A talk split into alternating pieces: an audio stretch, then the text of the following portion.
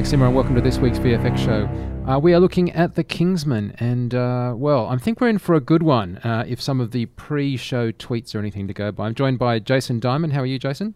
What's up? And Matt Wallin. How are you, sir? Hey, okay. So, Matt, let's start right out of the gate with a review of the film. You said it was one of the most spectacular pieces of cinematic uh, journey that you'd been on, and you embraced it wholeheartedly as a, I believe, a Shakespearean level uh, drama brought to uh, the silver screen. Was that not right? Uh, well, it's a it's a little bit uh, Not quite right. not quite my feelings, but um, you know, I, I so I, I was looking back. I think I've been doing uh, you know, this show kind of on and off with you guys, um, and other co-hosts uh, for since around Toy Story three. I think was my first one that I did Okay. with you, and um, And we've in that it. time. Oh, I, so have I immensely. And I said, uh, in that time, there have been um, two movies uh, previously that I, I wasn't a big fan of, but this is by far, I think, the single worst movie uh, I've ever um, gone to see for the show. Is I think this is probably the wor- one of the worst movies I've ever seen. Okay, good. Um, and uh, and Jason, what did you think? I wouldn't go that far. I was not a uh, stellar film, but there were uh, there were parts I I liked. Uh, okay, You? so what about you? I, I thought the film struggled tremendously to be to know what it was, but I Yes. didn't hate it with the kind of intensity of a thousand white hot suns that I'm hearing from Matt. There are other films that I'll reserve that that uh, distinction for. I think you guys know one of my all-time favorite uh, films in that uh, category of things I just did not enjoy. It was a kind of a comic book uh, kind of thing. Oh, the dark, the Dark Knight trilogy. No, no, not that one, Matt. No, you- Scott Pilgrim. Yes. Oh yeah, that, that's my that's probably the second worst, and then and then the third would be No, you any guys of are- the Hobbit movies. You're high. Okay, so so the Hobbit mo- the Hobbit movies, I have no agreement with you over whatsoever. Scott Pilgrim um, was um, worse than this film, in my opinion. No way. Way. Scott Pilgrim was way better than this movie. No, on, it was dude. monumentally annoying. Oh, you're high. No, no, um, it was spectacularly, unremarkably painful. It was like having knitting This this movie was like uh, the my my best description of this movie. It was it was like Spy Kids four starring Justin Bieber. My problem was that if you want to be a spy Bondy kind of film, then you're totally competing with the really the realism of um, the Bourne Identity kind of stuff. If you want to go the other way, then and be a comedy, you're completely competing for me with Austin Powers. Um, and so this looked Or even the new Sherlock Holmes, the you know the Guy Eh. Ritchie Sherlock Holmes. Okay, sure, maybe, but in that's that's a good way to go. I hadn't thought of that, but yeah, okay, good. Kingsman for me was like um, sometimes serious, sometimes not serious, and sometimes just not funny, um, and sometimes just crude for what seemed to be like very little cinematic humor, drama, or anything else for that matter. I mean, uh, yeah, It seemed like they had a lot of fun making it, but that's all they were doing. Like no one was no one was like, you know, keeping a tally on the board like, "Hey, by the way, all that all that fun we're having doesn't isn't amounting to that much." But Matthew Vaughn basically but made boy, this are as we a having fun. Matthew Vaughn basically made this as an independent film. This was a, this is a film Right. you can't put at the feet of the studios for a committee. This is distributed by Fox, but it's not a Fox film in that sense. No, Um, you couldn't a studio wouldn't make those decisions. Yeah, so it's quite a lot of money. It's not a huge amount of money, like in the sort of you know Avengers department of kind of uh, of everything else. But it's still it's not a it's not a indie indie film. What was the Um, budget? Uh, I knew you were going to ask that, and I'm just looking it up as we speak. Um, I'm going to say it was 81 million. 50? 81 81 million. million, right. Yeah. But but I'll promise you that a lot of that was above the line. You know Yeah. I mean? Yeah, probably. So, so also, why did Sam Jackson need a lisp? Okay, I hated that as well. I hated that at so many levels. Um, I think they were trying to give him an affectation because some of the great villains in some of the Bond films had that, but the the not straight on baseball cap to me is is virtually telegraphing to young people we're trying to be hip and we have no idea what we're doing. And even if you're doing it on a character because he's trying to be hip and has no idea what he's doing, it just comes off poorly. And then add Well, to just- that the lisp, it was just Well, just let Sam Jackson be, Sam, Sam Jackson. Jackson, You yeah. want to be, you want that, then just make him be, you know, uh, Pulp Fiction, and just go to the nines. yeah, yeah, yeah. Well, and then what was with the the Justin Bieber character and his baseball cap that it Actually didn't, didn't quite mind fit that his head, how it kind of sat up on his head like he looked like a a character from Leave It to Beaver or something.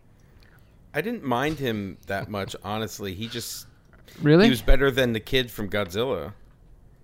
Um. Okay. I I actually thought the film.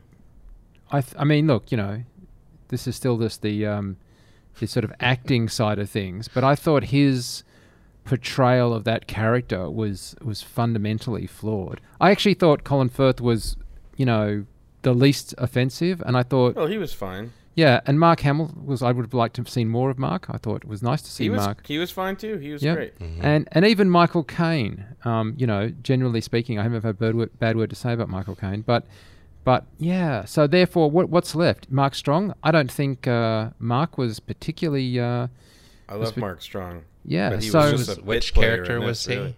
so uh, who's so who's left Irish to? guy, Oh, I the the tech guy, the Q type. dude. Oh, right, right. Yeah. Okay. So you see where I'm going with this, right? Like you're starting to diminish the number of people that we don't Yes. like. We don't like Samuel L. Jackson's list, but we generally don't hate Samuel L. Jackson. That would leave the Swedish broad and her anal fixation, and uh, and the uh, the quote Justin Bieber character that you didn't like, which I just always have this problem of um, the sort of transformative, um, unrealistic. I'm a street kid to I'm a suave kind of um, hitman well, he was of thing. he was never very suave, but no, and then the he was a he was a great misogynist, I think. true, and the costume department should be shot for those overalls they were wearing during camp. Um, Yeah. And then the whole sort of uh, almost uh, weird kind of training camp, like we're gonna almost kill people but not, but we're gonna fake it all up. Like that was kind of Well, and, and and the and the body count in this movie is so high. Like, why do they suddenly care? As if there's some moral compass to this Right. narrative that, like, we oh, but oh, but she she just works in accounting. She wasn't really killed, you know. And it's like, well, But of all the people that were getting knocked off at the training school, that meant that all of those were never going to go through because they had to be in on it, right? So I don't know, just didn't Yeah, it's like with- Willy Wonka, you know. Yeah, too. Like, well, they're yeah. all fine. They just learned a lesson, you know. Yeah, and then the dog thing, like Right. again, Yeah. kind of lame. Um, I- But that's what I'm saying. yeah. Like, it's a whole bag of shit that they were like, well, and in reality, all those things are probably fine on their own or when worked properly into a story. But it just felt like a whole bunch of stuff that they were like, you know, we'll Yeah, just, I'm you know, let's sure add some I'm of this, pre- and we need a little bit of that. And, we, and I know it comes from a Mark Millar uh, graphic novel or comic, right? And he's a good Ah. writer, but I I think the whole Eggsy character, if you could cut him from the film, I think it would be a significantly better film. Now that would be pretty hard as he's in like most of the shots, but then you'd have a good short film. Can I Um, can I just point out one thing that yes, I sir. did? It wasn't necessarily seen I. It's hard to say that I liked it, but the the whole church thing where Colin Firth went ape shit to Freebird. I mean, I you know the only other tier movie that's done that it was Devil's Rejects at the end when they had the big super slow mo Oh, we've had quite a few sucker punchy type Freebird? mega fight sequences. no, I'm saying Freebird. I'm saying using Freebird, the Okay. song Freebird. Oh, okay. Skynyrd song. I think only two people have done it. These guys, for no reason, Yeah. and Devil's Rejects, which was completely reason was just genre shit, right? Just- yeah. I, I don't think whatever. Prime. I don't- Okay, so let's shift gears for a second though into away from story, which is it's not even worth discussing story in terms of plot holes because because there are black holes that wish they weren't as vacant as this. But anyway, um, let's discuss visual effects for a second. Um, and we're on the church bit, so let's keep going. I actually thought that Prime Focus did a a pretty good job with that sequence. Like if you just look at that sequence in the church and you don't have any derivative issues like I do over the nature of mass um, killings and slow mo shots and funky stuff. If that's the brief that you get and your Prime Focus, I think they executed it well. What do you think, Jason? Uh, I I did, um, and I guess they did it in the very beginning uh, and kept it throughout. The, the the nature of the fight scenes, I liked. I liked the sort of what they seemed to shoot maybe half speed. You know, like their their motions were maybe they may, went through the fights at a slower speed and then sped them up and or whatever they were doing, and then had that sort of POV kind of whoosh and move, and it was a little bit Sherlock Holmes to bring that back, but but in the moment instead of you know predictory, uh, the way they do it in in there. But I I enjoyed that, although you know at a certain point when that's all that's happening for most of the movie it gets boring but conceptually i liked it you know I, I, and i thought the the visual effects were good i mean the blood splatters are clearly fake right Yeah. but i mean i think There was actually remarkably lack of it- blood for the amount of killing that was mm-hmm. going on. well, there's no blood on the floor it's just Yeah. spray when because everybody gets shot in the head well, those that weren't getting stakes through their chin, through their yeah skull. Yeah. matt what did you think Yeah, I mean, I, I mean, I, if, if we're going to look at it in that regard, like I on a purely technical level, I I am looking at it purely uh, at a technical then- level. Okay, so then uh, you know, I, I mean, I, sure, like the, the only shot, and I actually maybe, you guys could remember uh, better than I do, but uh, there was one shot in uh, I don't know if it was in that sequence or if, if perhaps it was in another sequence where there was some um, characters who were enveloped by fire, uh, and it was like three characters, like um, kind of uh, centered on screen, and then an explosion or some fire that sort of envelops them. I don't know if that was in the church or if it was in a different sequence. No, I don't think it was in the Um, church, but it was. But do you you know the Yeah, shot? yeah, I'm yeah, yeah. of? Yep, yep, yep, yep. Yeah, Yeah. I mean, and so so maybe I, I'm I'm jumping ahead or, or behind. I can't recall if it came before or after, but but that, that's the one shot in the film um, uh, on on a sort of technical kind of a compositing level that like I thought really didn't work. It was like it looked like what it was, like a, a soft edge matte, you know, of something kind of uh, in, enveloping uh, live action characters, and it just it it just looked cheap um, or sort of poorly executed. But the you know overall technically the fight sequence, uh, at least what I recall of it in the um, the church uh, sequence, I guess was. Uh, it, it, it served its well. I, it's, it's it's hard to find the right words. Um, the visual effects work technically was um, uh, satisfactory. I mean, they shot it with a 45 degree shutter, so you got that sharp, crisp, kind of choppy look, which Yeah. does work well. And we've loved that in those sort of sequences to give it an edge. Um, and there are some, you know, thousand frame shots in there, and and um, and it wasn't annoyingly disorientating. Like it wasn't necessarily totally clear what was going on, but it wasn't meant to be. But as as much as it was meant to be, it was understandable for me. Um, Well, it felt But like it- there wasn't a lot of edits, you know, which I liked. It wasn't like you know the Nolan fight scenes where it's like the cameras, like they're holding the cameras at their bellies and you're just cutting back and forth with super fast pieces of action. This was like full action, moving, you know, camera motion and and really uh, planned shots, you know, But there- but throughout there- the whole. But there was something about that sequence though that I I don't know what it was. I not I don't even know if I could put my finger on it. It'd be hard for me to describe it. But watching it, I remember feeling like uh, one, you know, sort of somewhat disturbed a little bit by the nature of what was going on.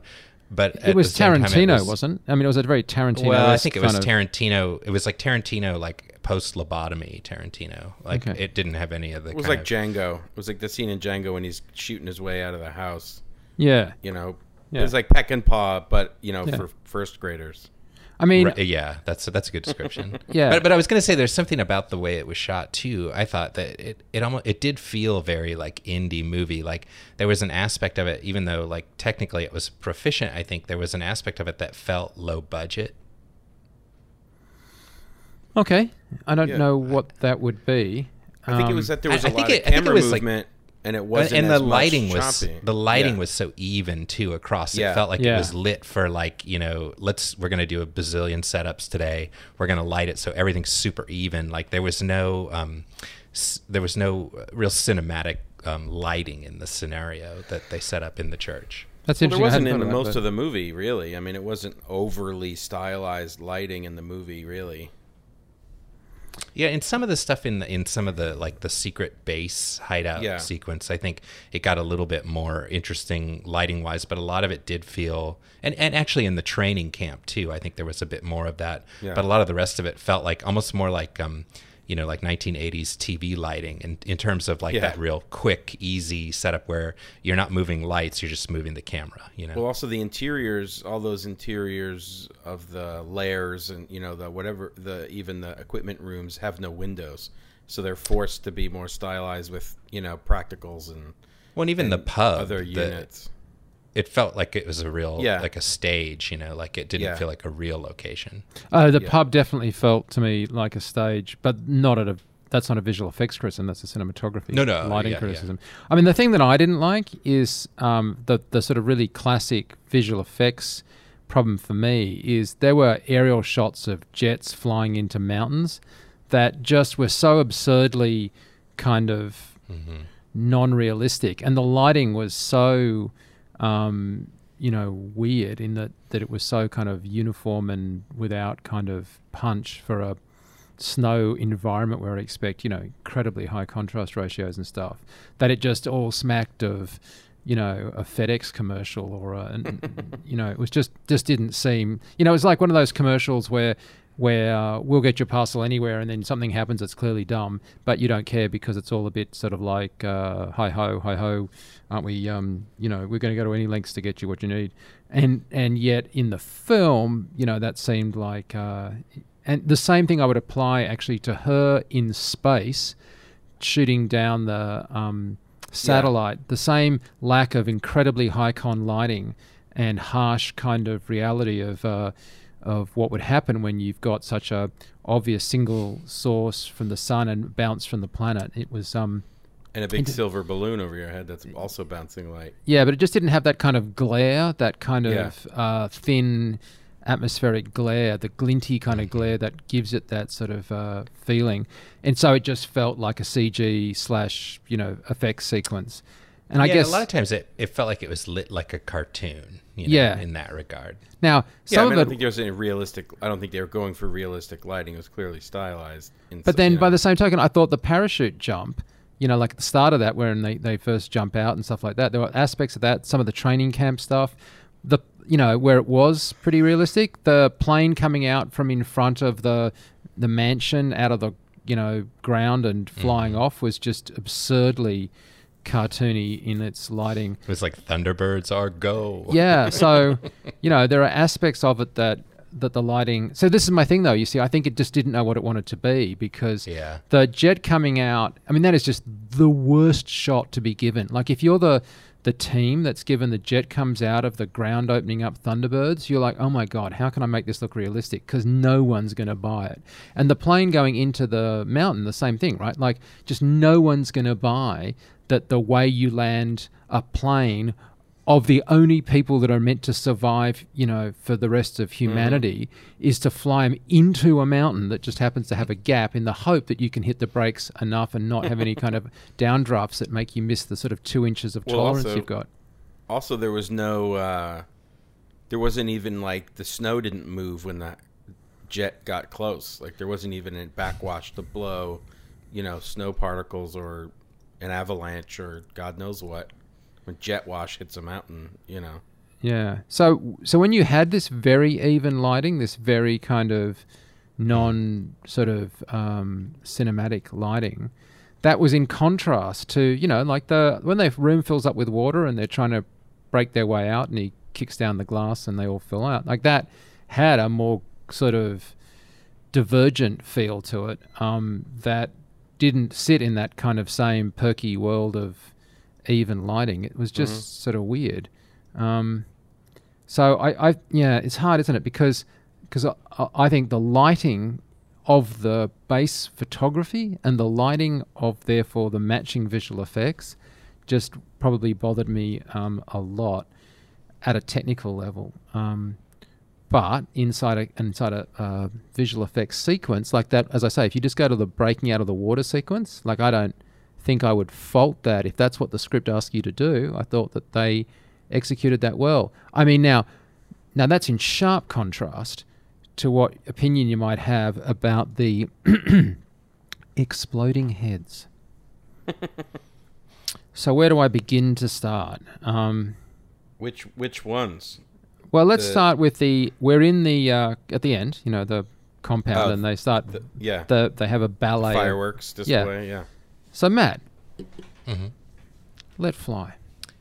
Well, uh, you know, so I, I mean, I, I it's hard for me to like, uh, you know, s- censor myself in some ways. I try to be as uh, professional as I can in discussing discussing certainly the visual effects, but you know, I, I, I feel like uh, with with regards to the exploding heads, like you know, I think that there was a desire. I, I'm projecting maybe a bit here, but on the part of the filmmakers to do something that you know, was sort of uh, Strangelovian, uh, you know, if you will, like um, uh, through that telling. And there was this was a it felt like this was a really angry movie. Like I felt like in story, like it feels like there's a lot of uh, anger and rage that's being uh, sort of exorcised uh, through the narrative and on screen. And and um, I don't know. There were there were so many problems with the the way that these things happen within the context of the story, and then you know the the hacking of the device that allows uh, all these implants to then explode and cause on each head a sort of panoply of rainbow colored mushroom cloud like explosions that seem to um, uh, come uh, off of the necks of each of these people in almost like a slow motion. Like it was clearly a, an attempt at something that had a certain sort of stylized aesthetic, but I, feel like it was difficult for me to be too objective about it in the sense that, like, at that point in the movie, like I was so sort of just exhausted and kind of, you know, bored and just bewildered at what it was that I was watching that I, I it it just seemed like it was just more of the same. Like it didn't have any real impact. It didn't have any real humor to it. Um, and you know, was it a great effect? Like I, I don't know. I mean, it's sort of hard to judge it in the context of the story. Like I, it it didn't look real. It didn't look. Um, I mean, it just it looked like something from a cartoon. I guess. So BUF did it in the end. They did in those nine shots, 216 heads exploding. And apparently, the challenge was to create an amazing thing no one had ever seen before with a particle explosion that was basically a choreographed ballet of uh, Staffbo avoiding the gore of heads exploding. Hmm. And for me, um, that if you were, if you could have pulled it off, that the film was really funny and really like the audience was totally with you, and then you could come out with some kind of element at the end to have all these heads explode that didn't make you want to throw up, um, but you know was shocking and yet funny. I could see where they were going, and then the audience would be like, kind of, oh god, that's just ridiculous. But it's just, oh, it's it's terrible. But I can't help but watching it because it's sort of somehow pretty. Mhm. I know that's what they were going for.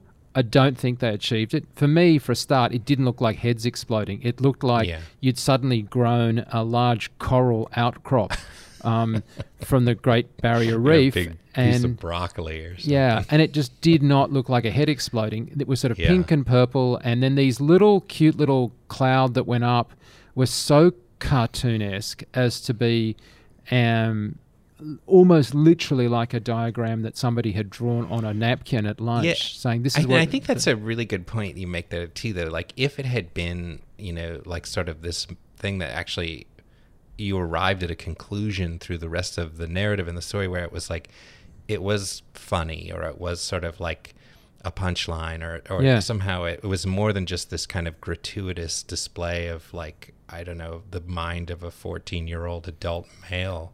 I don't. I then it might have been interesting, but it was it just was so at that point it, to me it was just like well I, okay whatever like the, it, anything can happen in this story and i guess it's gonna happen and i i, I don't care anymore but I, well i'll watch it i guess i don't know it just didn't yeah Well, there was so And- much exposition in the movie that they could have easily added whatever they wanted to set that up.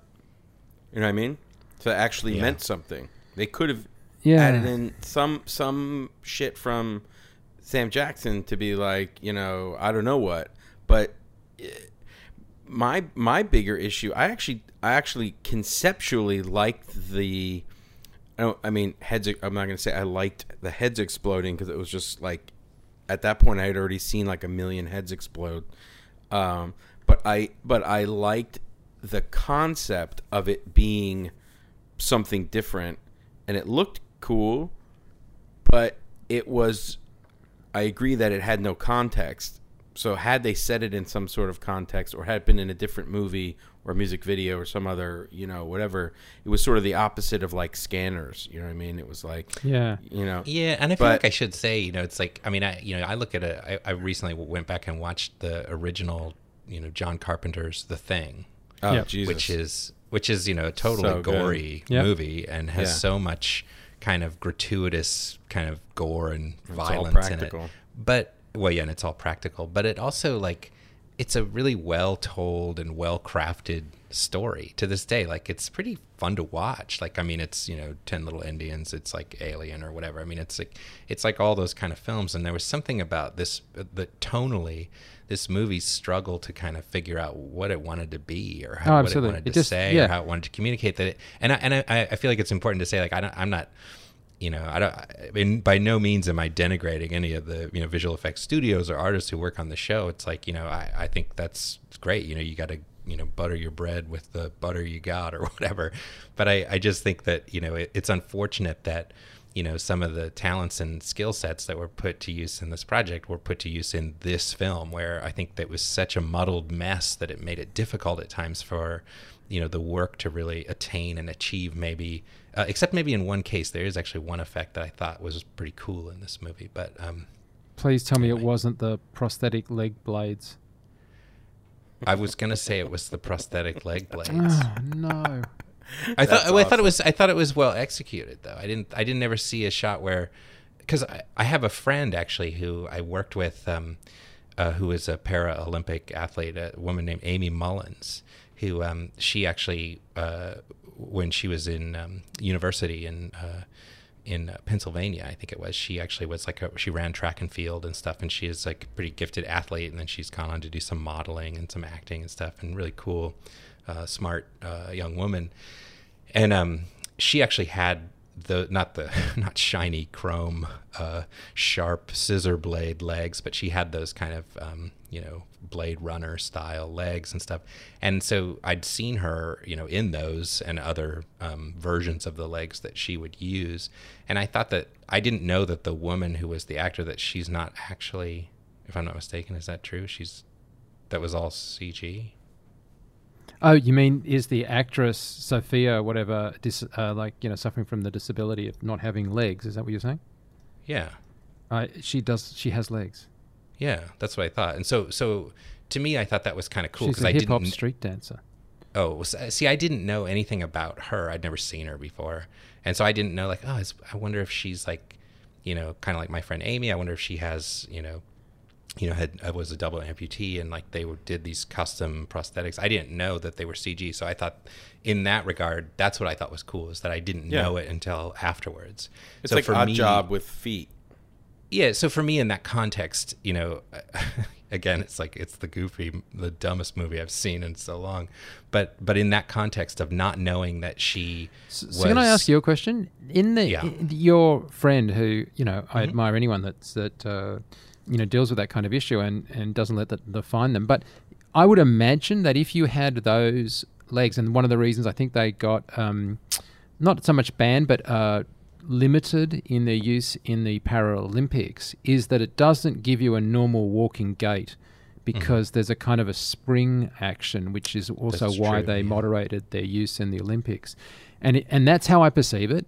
And when I watched this film, she just looked like she had normal legs, except for when they wanted to do cool hundred frame a second shots, and then she didn't.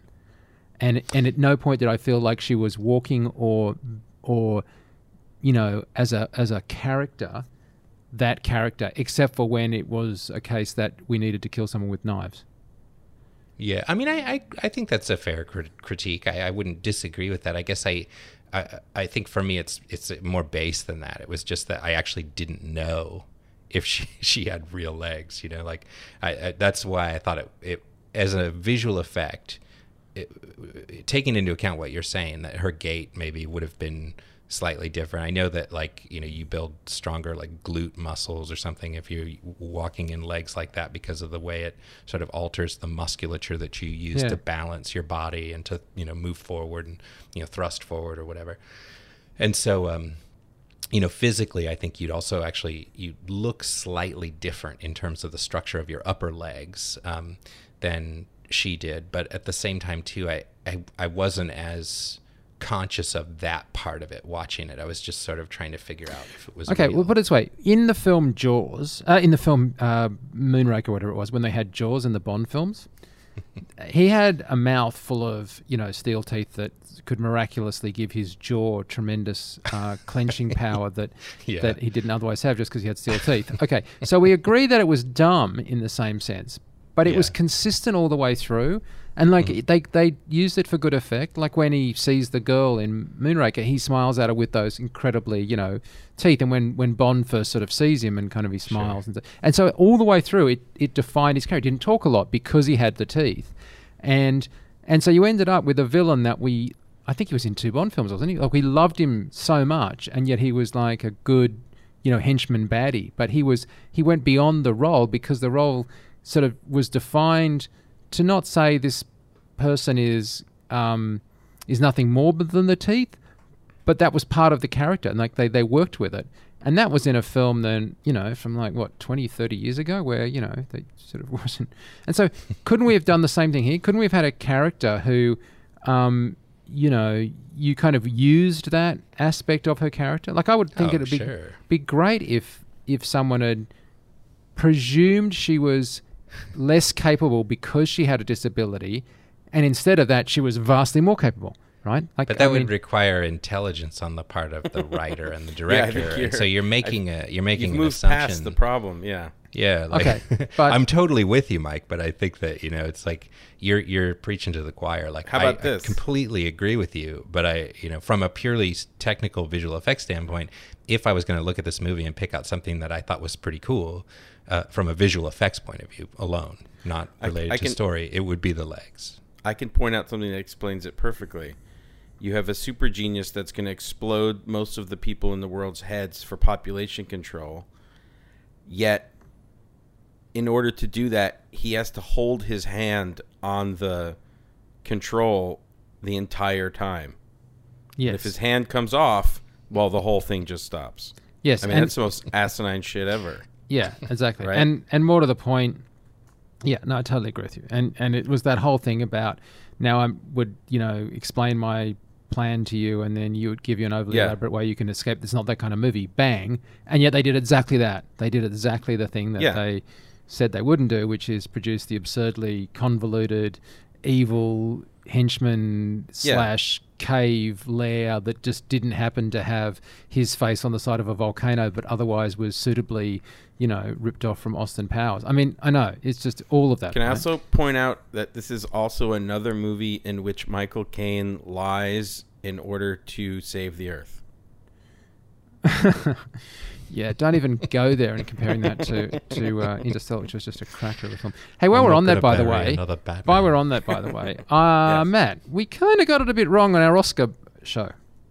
Oh yeah, yeah, that's right. Kind of. yeah, I was didn't nail I it. was I was totally shocked uh, when the uh, winner was announced. I wasn't actually watching the program, but I uh, I was uh, reading or I was laying on uh, my son's bed with him while he was reading at night because he needs to have a buddy up there till he falls asleep. And so I was I was reading the uh, announcements on the Twitter feed on my phone, and I saw and I was like, wait, what? And I was quite surprised. Yeah, I was watching it and and I said to my wife, "Oh, it's going to be Planet of the Apes." And and they said Interstellar, and I was like, "What?" I mean, it also deserved, but Yeah. um, But it was the And then I- eh. right? We'd we'd become con- we'd become overly uh, sort of convinced that uh, the Predictinator was going to get it right, and, Well, and quite then I- frankly, it had every other time up until now. And then I went to like take my kid to the bathroom, and he's half asleep, and I said, "Interstellar won best visual effects Oscar," and he was half asleep, and he went, "Yay!" Because he loved Interstellar. He saw it twice. Oh, you know, cool. it's like Did you Uh, just to- while we're on this rat hole? Did you see the post I did on um, on FX Guide about Ian Hunter at the Oscars? Oh no, I didn't see that. So so Paul and Ian and the other guys go up to get the uh, Oscar, right? Like totally. I mean, you know, as I say, I, I loved film. If you've listened to the show that we did on Interstellar here, you'll know I really liked Interstellar. Right? I just didn't think the Academy was going to go for it. I thought they'd go for Apes, and the Predictinator said it would go for Guardians. So I was wrong. Predictinator was wrong. But leave that aside for a second. I'm watching it. I'm really happy that they did win because uh, you know I know Paul, and Ian Hunter. They're really nice guys, and I'm watching as they walk up, and Ian's doing something with his pocket, and he drops something, and I'm like, huh? And then he gets up on the stage, and he's dropping something because he's been fiddling with his pocket, and he pulls this piece of paper out and gets a pen out, and while Paul starts talking to a hundred million people. He's like doing something on this piece of paper and then eventually he puts it away. But during this time, he actually gets his Oscar and sticks it under his arm, like you know, like you'd hold onto a newspaper that you're picking up in the morning because you were adjusting your, you know, shirt or something. So it was like it could have dropped. It was literally just under his elbow, kind of hooked under, like yeah, yeah, I'll just deal with that in a minute. And I'm like, what was so important that Ian Hunter from New Deal Studios, while winning an Academy Award, while Paul is thanking the world, is not paying attention and writing on this piece of paper? Was it like, uh, oh my God, I didn't think I was going to win, so I should have write some notes? Was it, uh, you know, whatever I do, I have to remember to, um, you know, somebody something. I don't know what it was. And so I contacted New Deal the next day, and uh, they had like about two or three hours sleep, which you know, it's obviously Yep. to be expected. And so, and, and you know, Shannon's really great. And so I said to Shannon, "Hey, what's the deal? Like, what was he doing? What on earth was he doing? Because it looked like he walked up."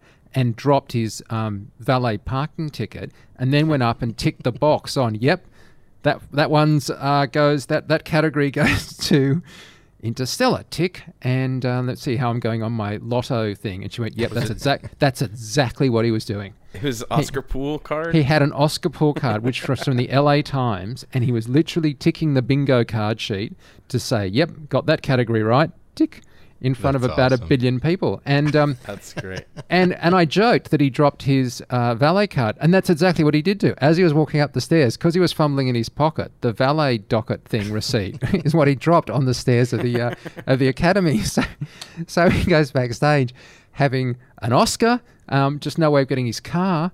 Um, and then at the end, he yells out something. Did you did you see that at the end? Of Yeah, I saw. I, I Yeah. do you know what he yelled out?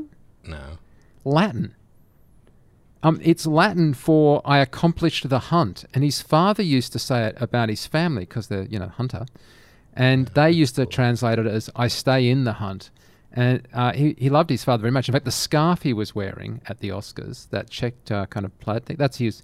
That was from his father, and his father had passed away, and so he was wearing it to honor his father. And you know the the Latin he yelled out was the sort of hunter clan motto. Um, but of course, no That's one really got that right. I mean, like no one. I swear to God, my daughter studies Latin, and she couldn't understand what he was saying. Um, so it was just as I mean, it was basically like he was yelling out a spell from Harry Potter. Um, but it looked remarkably, and absolutely, this is not the case. It looked remarkably like he was just drunk, right? Because he's like filling in his pocket and pulling things out and writing notes for himself, and then yelling out so it seemed to be like very odd things. But it all made sense once you know. And if you know, you know, he's like a hell of a nice guy, and he absolutely wasn't drunk, and he's just like one of the most nicest guys in the industry. But I just doubled up laughing when I heard about it the next morning. So That's yeah. actually pretty neat, though. Like, I mean, I, I didn't see the the replay of the uh, awards, but um, I don't know. Just that story is kind of cool. Like, and to even if it seemed crazy to somebody else, it's like it's a moment for him, and you know, and Oh, and the totally. people he works with, but and for his family too. And it's like. Yeah. I don't know. It's kind of a neat to have that opportunity and have that be something that is important to you and do it. I think that's pretty rad. I, I think it's incredibly human and incredibly endearing that both that's what happened and that's what he did, right? Like, I mean, I think that it's so endearing that he's not that corporate guy that's going to get up there and be really slick. He's like this very tactile, physical person who is just loves what he does and just loved the moment and totally enjoyed it while he was there. Like, well, that's great. I, I wasn't laughing at him. I really was genuinely just thinking it was just genius to have such a, a an honest moment that you would do that. Because like later, wouldn't you just say to yourself, "Why did I bother ticking that thing while like I was standing up there? I could have done that any time in the rest of the evening, right? I wasn't likely going to forget that category Yeah. anyway. So yeah, I just thought it was really funny. Anyway, it's a complete aside, but it's actually considerably more interesting than um, than Kingsman. Um, yes. Okay. So say that. so Gazelle uh, wore green leggings below the knee, and uh, they had black markers on them. And then they digitally removed her stuff. Uh, there were a couple of extra witness cameras to help with the tracking, um, and they roto animated off uh, what was on there and stuck on the ridiculously whatever um, things that had the things with the things on them and that killed people. um, Can I point out the opening credits? Oh, I can't Uh, even remember them. Yeah, go on. when you know it was the it was the opening uh, sort of desert, you know, Arabian fight scene or whatever. But it was the the jets Ah, the title flying in and sequences, sh- yeah, Yep. and hitting the building, and the rubble Yep. pops off, and it's the words. Yep. I Yeah. I like that again conceptually. I think it was a little too Zaxworks title-y looking to me. uh, but I but totally agree. but I liked it conceptually, and maybe that was supposed to set the tone for the movie. Like, hey, it's going to be super fun, like whatever. But I, I remember thinking, like, what's going on with the rubble? Oh, it's the Yeah, title. yeah. Okay, that's cool. Like, you know, I like Well, that. Hey, but the it's other gonna thing be was- super fun, and then but Yeah. it could also be like, hey, this is really gonna be fun. Also, can I just point out, if you're going to do that shot that goes through the window and lands in the room, you need Yeah. to align your perspective. yes, yep. And it just I didn't. that. It just totally shifted halfway And, through the window. and you're like, you know what? I mean, don't do it then. You know, you don't need to. You can just come up and like go into black, and then somebody steps away from the camera, and you're in the room. But yeah, like the in the Matrix, they did this awesome shot where it's on the monitors, and you go into Yeah. the monitors, and then you're in the room, and it's just super transitional genius. And that was what 1999 or something. And you know, you, you you can do that shot. It's just do it or don't do it. Don't half do it. Yeah. No, I remember. I remember. I meant to point that out too. Like watching it go in and being like, "What? What?" Like, zoop, little wiggle halfway through. You know. Yeah, that was yeah. I I do not think that title sequence worked. In fact, I would say if I was being harsh, that that would have been the version that you went great. That's approved. Let's well, let's see the final when the rubble Yeah. looks right, and uh, we'll go with that. Because the rubble was Uh, too uh, toony, and yet Yes. I, I thought even the even the castle was not didn't look like Yeah. it had enough ambient occlusion to my, my mind. Can I also? I think probably my favorite part of the movie, if I could have one, Yeah. is Colin Firth asking Eggsy if he's seen Trading Places. yes, And then later, when he's dressed in the suit, he says to Mark Strong, he Mark Strong sees him and he says, "Looking good, Eggsy," and he goes, "Feeling good," you know, whatever. Which is Yeah. the two of them at the end of Trading Places when they're, uh, you know, getting ready to take the Dukes down. yeah. So I I appreciated that because I am a fan of obscure references and I did uh, appreciate that. See, But Yeah. Oh. See, I kind of yeah. Okay. No, no, it's true. Except for I don't know. It's it's like it's annoying that there are some parts in there that like I like those setups like they had in the pub where, you know, you go he goes to walk away and he goes, you know, like for example, when Captain America steps in the lift and he's like, just before we start, does anyone want to get mm-hmm. off? You know, Right. like he, it was that same thing with the fight sequence in the pub at the beginning and at the end of the film. And I like those, right? I mean, I thought it was, but in the Captain America one, it was just you were on the edge of your seat. It was really interesting and engaging. I just thought it was so well done. You knew what was going to happen, right? No way Captain America is going to die. And there is no way in this that Colin Firth gets his head beaten to a pulp by the bullies in the pub. But it's just, you know, there's something that was almost a little smug, sum, smarmy about him in the pub sequence, where with the Captain America one, it was like, a resignation to what's about to come, and us all going, "Ooh, you guys aren't even got enough people, even though the thing's completely full of chockers of people." And in both situations, they were absurd setups. It's just if you play it kind of more with the audience on your side and a bit less like you're smug in comparison to the audience, it just comes off so much better. I mean, I just think those Marvel jokes when they do those, they just have the right tone. Well, that's because the story's already working before and after the scene. Uh, do you think You know that's I it, mean? Matt? Is that it, Matt? Well, you're set into it more. You, you're you're more Yeah. invested. I don't think Matt was invested in the film after the first ten minutes. You know I mean? Well, I mean, I, I tried. You know, I, I feel like I, I, I, I lasted through the whole movie, which I didn't actually do with um, the Scott Pilgrim film. But Scott um, Pilgrim was you know. just uh, so horrible. I will fight you both physically over that oh no! I mean, at least in this, Eggsy didn't jump up and suddenly become some kind of superhero with light coming out his ass and jump around in split screen kind of no. See, that's a mean, real saw- comic book movie. I saw this this movie. I saw this in it was in the morning too, so it was like, you know, I could I could at least um, I didn't feel like there was. I, I, I wish I'd never seen it. Uh, I, like if I could, I I would wish I'd never seen it, and that the time that I lost of my life That's how I felt about watching it, Scott I Pilgrim. could get back. Yeah. If they had a I sequel to Scott, Scott Pilgrim, Pilgrim. I would pay money to not see it. I've You know, seen another- Scott Pilgrim probably ten times. So there to you guys. I was going to say another thing in the film, visual effects wise, though, that I thought was kind of cool is I don't know if you guys watched the reel, um, but it was one of the things that uh, Todd put in the the uh, notes for the show uh, was the um, the reel from that company Blind Limited that did the um, the uh, like heads up display motion graphics work um, for all the sort of computer interfaces and like the behind the umbrella Yeah. the the sort of look through the video glasses when they have the video conference and I stuff kind of like. I, I dug that. yeah, I thought a lot of that work was pretty cool, and it had the it had that real modern. In some cases, it had the real modern kind of flat, you know, design that you hear talked about in terms of like you know, Android and you know iOS interfaces or whatever. But then it also had um, some of the look in sort of the behind the umbrella gun.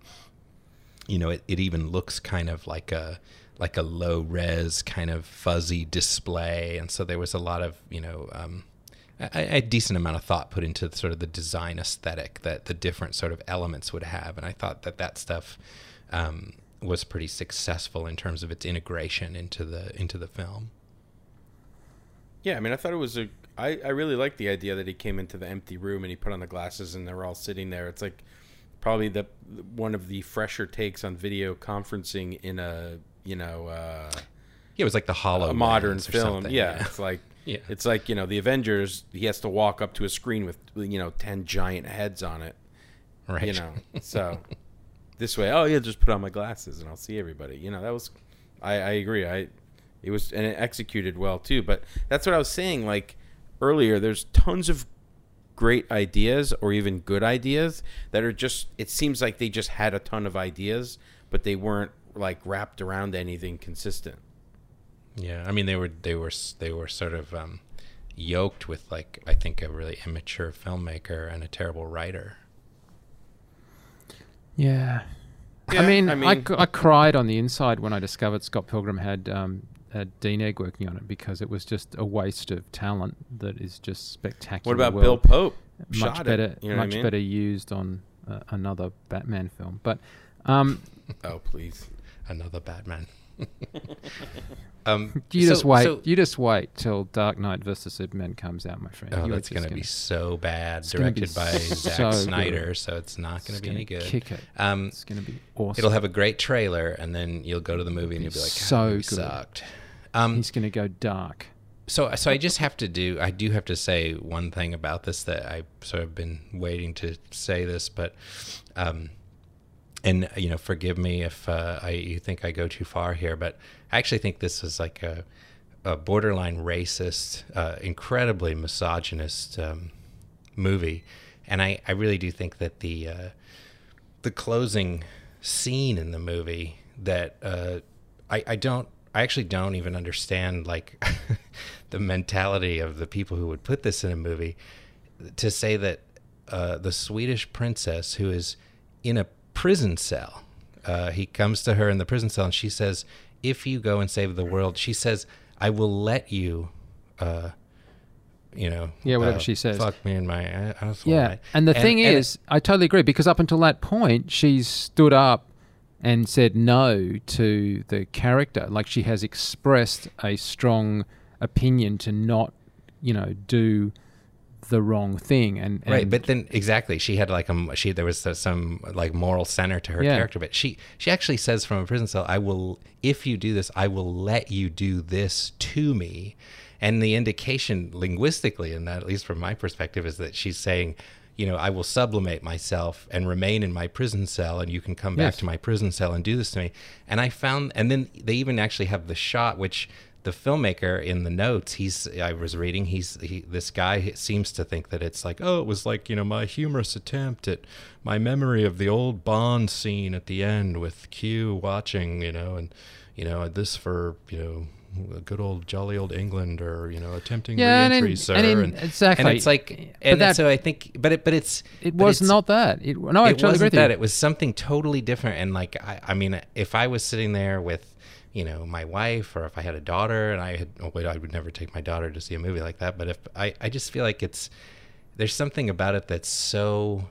It's like you know the people involved in the whole GamerGate controversy. You know, it's like it's like these just dark, you know, kind of basement dwelling trolls who somehow think that that is like the ultimate and the grin on the character's face like coming back to that scene as if that's like a funny joke like i Yeah. i'm disturbed just personally I maybe i'm you know and i don't think i'm some total prude but i find that so disturbing that that is popular culture humor for young men i I, No, I know. feel I like mean, there's something clearly- so way yeah. off base about that kind of uh, perspective and that mentality in the 21st century that that's there's this whole subclass of people who think that that's just funny and normal i just think it's really just kind of distressing I, I was going to say, didn't mean to interrupt you. I was going to say, I didn't find it racist, but I definitely found it incredibly sexist. well would would they have had the evil villain uh, order big macs and have mcdonald's if he weren't an african american that's what i was wondering Uh, yeah, no, I, I didn't take that as an African American slight. I took that as an American slight. I mean, that was a maybe. comment on America. In no, I mean, I'm, I'm not defending it. I'm I just saying, was like, expecting the worst from this movie at all times. Uh, I I- guess so. I found the yeah, no, I, I found it really sexist and and offensive. Um, but And I- what's weird to me is like I'm looking at like I, I was reading today like in preparation for this too and trying to kind of refresh my memory about the movie. Like it it's a movie that stayed with me, but in a way that like my sort of anger at the movie grew over time. You know, like I sort of found myself being more and more kind of just like oh god, like I just felt gross after watching it. Like I felt like I needed to go home and like shower. You know, I just felt so disgusting. And uh, as, a, well, I don't as know, an entertainment thing, bad, but the the But I- sexism but it- extended to the the the uh, female agent that uh, completes her training um, ahead of uh, Eggsy because she has this problem of getting out of the planes, and I thought that that would be some plot point, but it just turned out that she was weaker and she was less capable. And she struggled to perform the task, which was going up to blow up the thing, even though theoretically she got to the end of this uh, incredibly complex training and was the one that kind of won and it seemed just a way of making a female character inferior, even though she won the day. And that seemed just petty, really. Just seemed And why wouldn't Well, her his- name have been Guinevere if they were using all the Arthurian Yeah, language? Although, is that sexist to relegate her to not having Lancelot's name? I don't know. You know, like I don't. Well, that I, uh, I guess you could argue anyway. But do you know what I mean? Like the character herself was just not that competent. She still was Yeah. a bit of a girl that well, look at the wife. pull it Look off. at the mom. The mom was this incredibly well put together woman until her husband died, and she became basically like a crackhead.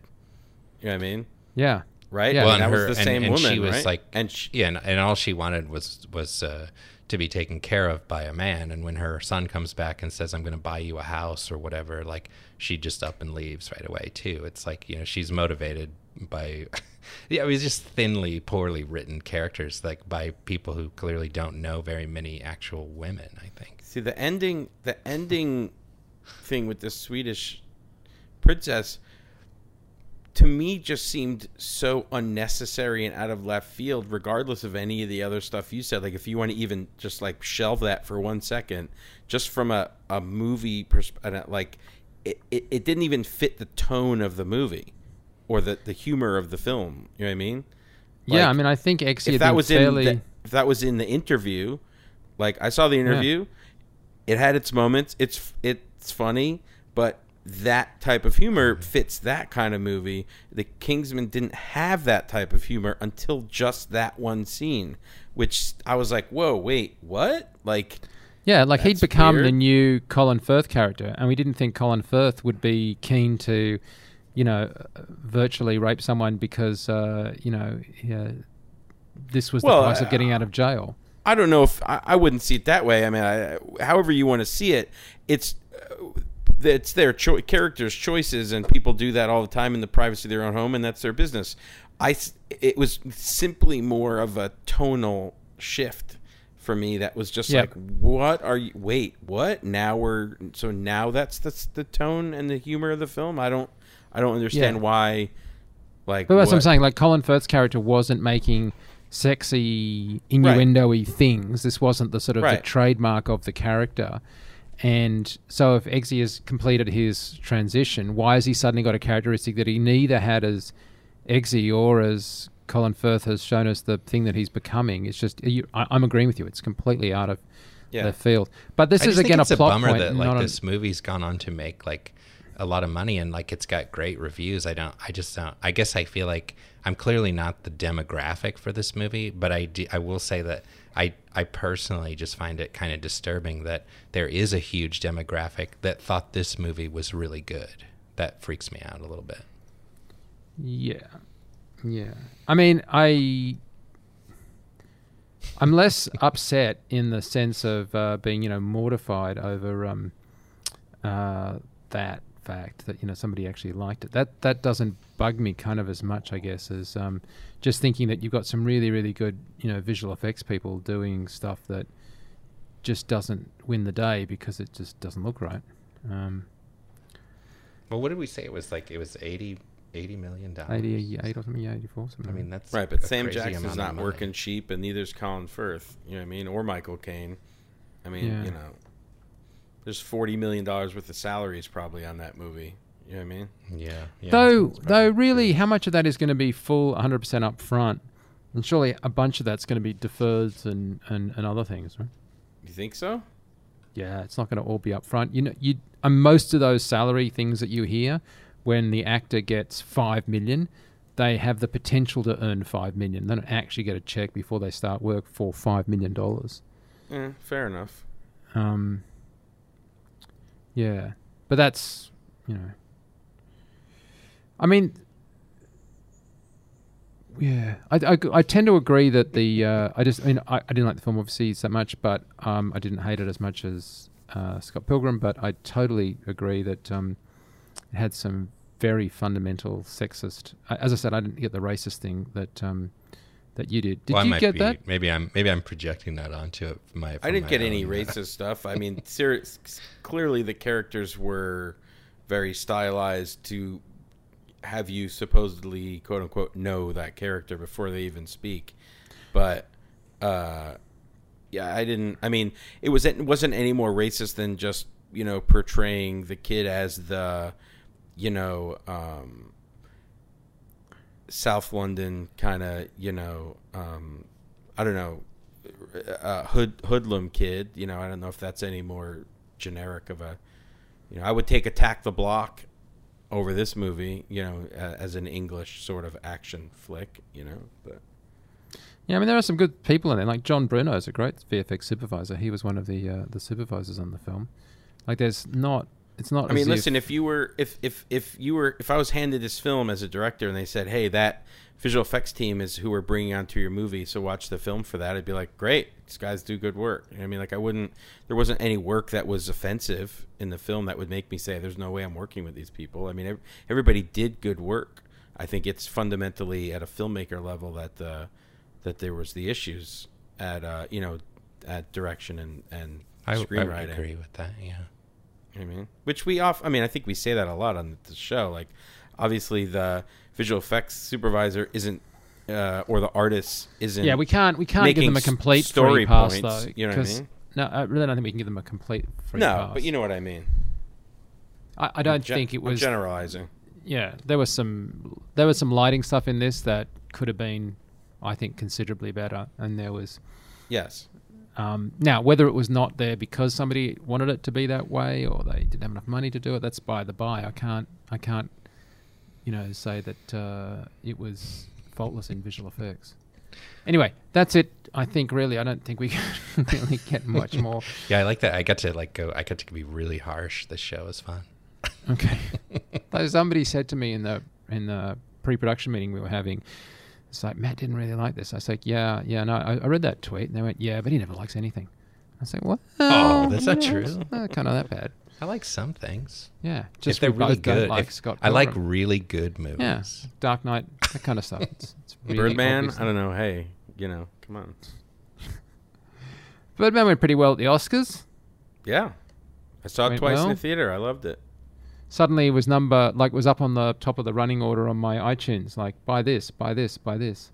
It's clearly uh, going to get a lot more. And I tell you the other one, which I that uh, I saw before the Oscars, um, and was so glad that I did. You want to guess what it is, Jason? Nothing to do with visual effects. Might have something to do with drumming. Oh, Whiplash. Yeah. Oh yeah, I saw that at Sundance last year. Ah, So last good. January, it was my kid. Had you seen it. this? Yeah. My, I had my kid. My kid plays drums. He's eight, and I was like, you know what? I don't care about the language. We were in Florida, and on the way back, I said, "Watch Whiplash on my iPad," and he loved it. He's like halfway through the movie. He's like, "I want to practice till my hands bleed," and I was like, "Let's do it." You know what I mean? Like, get Are motivated. you rushing or dragging? Yeah, exactly. uh, but yes, I did just watch the Clear, short. clearly, it was rushing. By the way, just for the record. Yes. Uh, I did just watch the short, uh, which had one of your friends from Scott Pilgrim in it. I, I, uh, I'm not going to go Uh, there.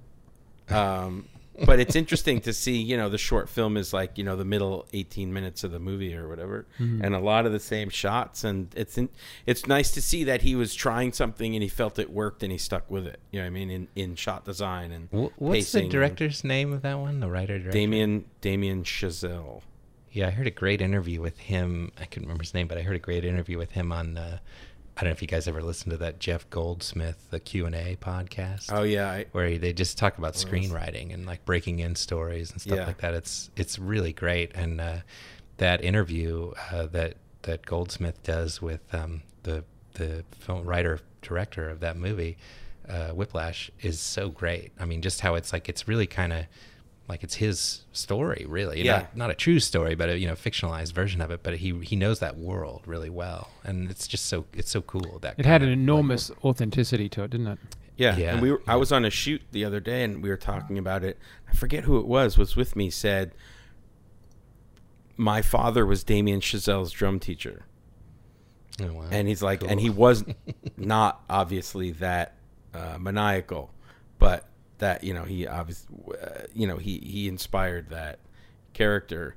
And my friend uh, Jill was the New York location manager on Whiplash, and she just said, you know, couldn't stop gushing about what a nice uh, kid he was. I, I don't mean that in a derogatory way, but he's a young younger than me, Yeah, sure. uh, and uh, and that he was so like you know pointed and and on the ball, and, and we ran into him in the street a couple times in, at Sundance last year, and just seems like like a super nice genuine kid and it's nice to see or person and it's nice to see people like that getting success yeah, you know. totally. yeah. because he's a talented guy Hey, um, while I've got you, Jason, uh, we're just putting out the RC podcast with the um, Arri uh, Mini. Man, we're going to Oh, be talking yeah. about some film shot with that sucker.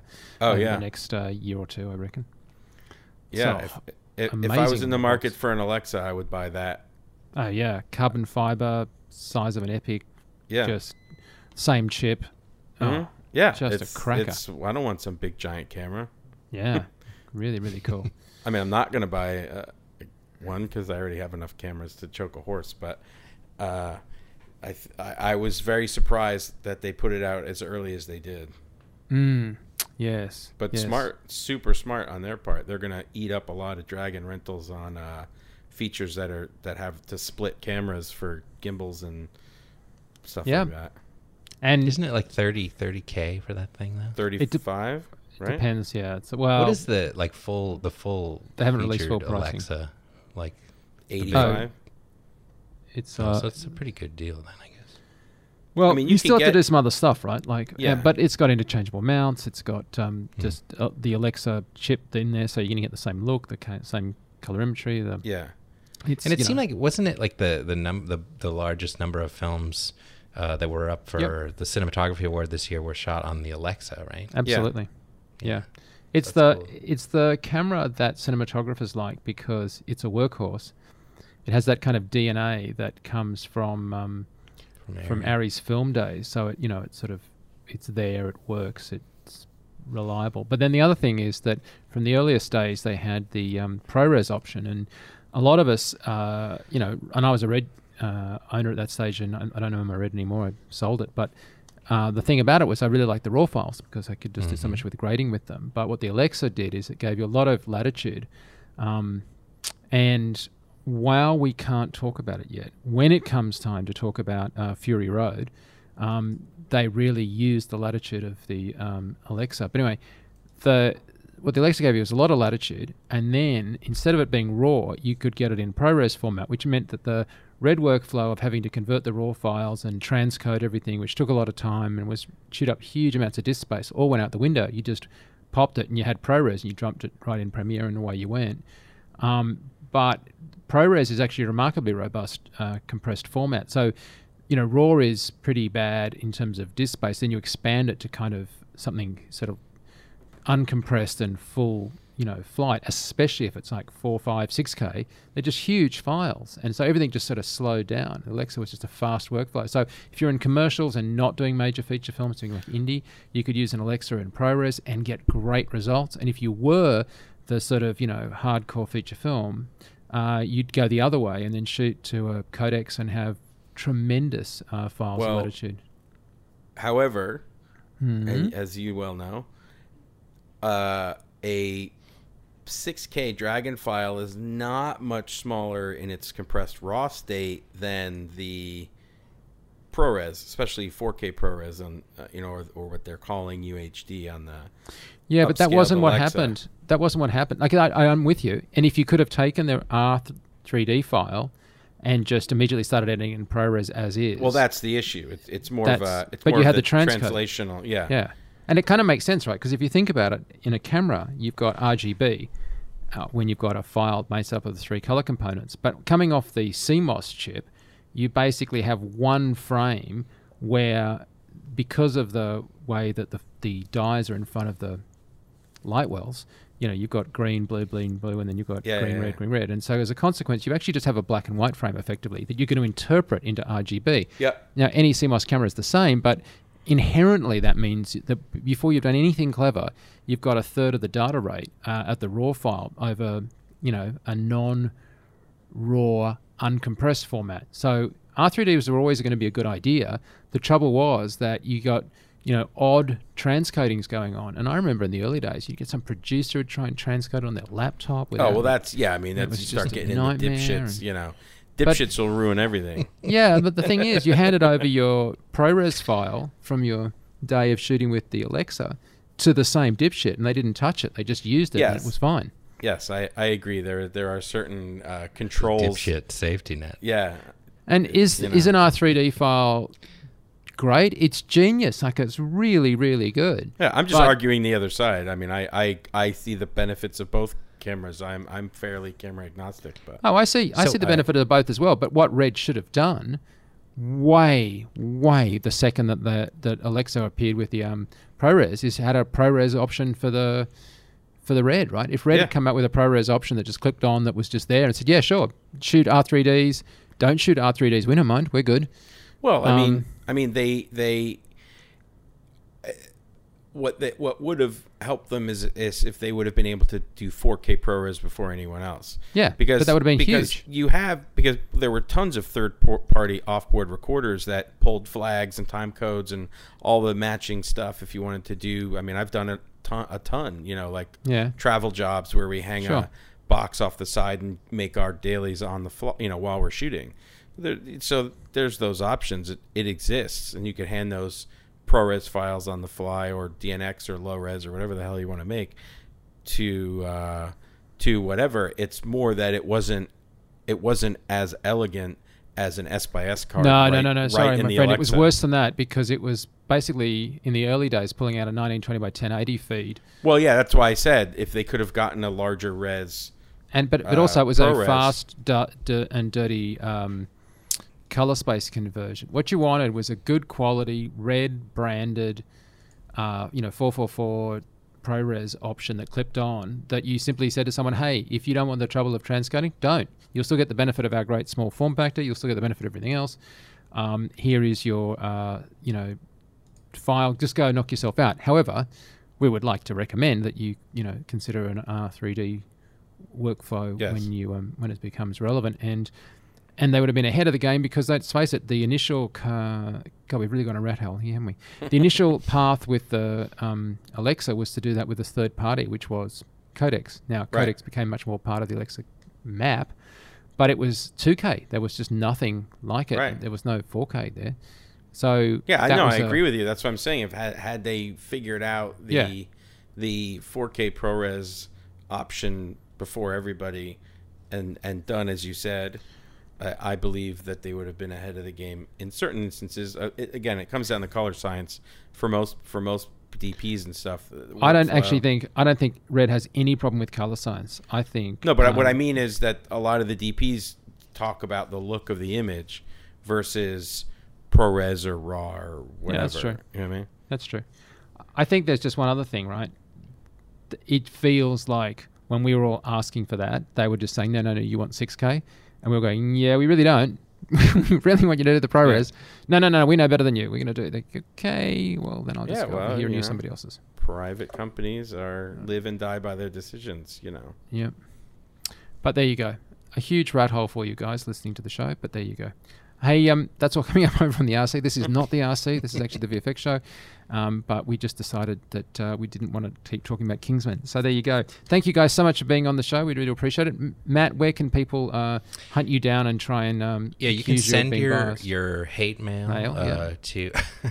no, uh, you can uh, if you want. I mean, I'm I'm happy to discuss with anybody who wants to discuss. I'd be interested if anybody had any other, uh, you know, illuminating points of view and uh, could dissuade me from my passionate views against uh, this movie and this uh, particular style of filmmaking. But um, uh, I'm at mattwallin.com uh, and I'm on uh, Twitter at Matt Wallin. Jason. Uh, I am at uh, the Diamond dot uh, com. I can't remember. DiamondBros.com. Uh, the site I have with my brother uh, and partner and twin, and on the Twitters at Jason Diamond, and Instagram at the same. Excellent. And of course, uh, I'm Mike Seymour on Twitter, and you always find me over at FX Guide. Guys, thanks so much for being with us. We've got some great stuff coming up. I always say that, but it's because we do. We have some really good films coming up. We have Avengers Fury Road. We have uh, maybe even a Fast and Furious 7. I don't know yet. Um, but we're going to be looking at Chappie. Doesn't, I don't know, got some bad reports this morning about some bad um, reviews. I've been looking forward to this I enormously, want to see Chappie. it. I'm So- a huge Die Antwoord fan. Yeah, on top me Neill too. Blomkamp. Yep, yep. I haven't liked Dev a lot, so yeah, I, let's hope they're wrong. But anyway, that's all coming up uh, soon on the uh, VFX show. Thanks so much for being with us, and uh, we'll uh, check you guys out. I'm not going to quote from the film. I sometimes do. I just You should quote that last line Yeah, from the. Swedish princess. Yeah, yeah. I think they already did that to me, Matt. Thanks. See you guys.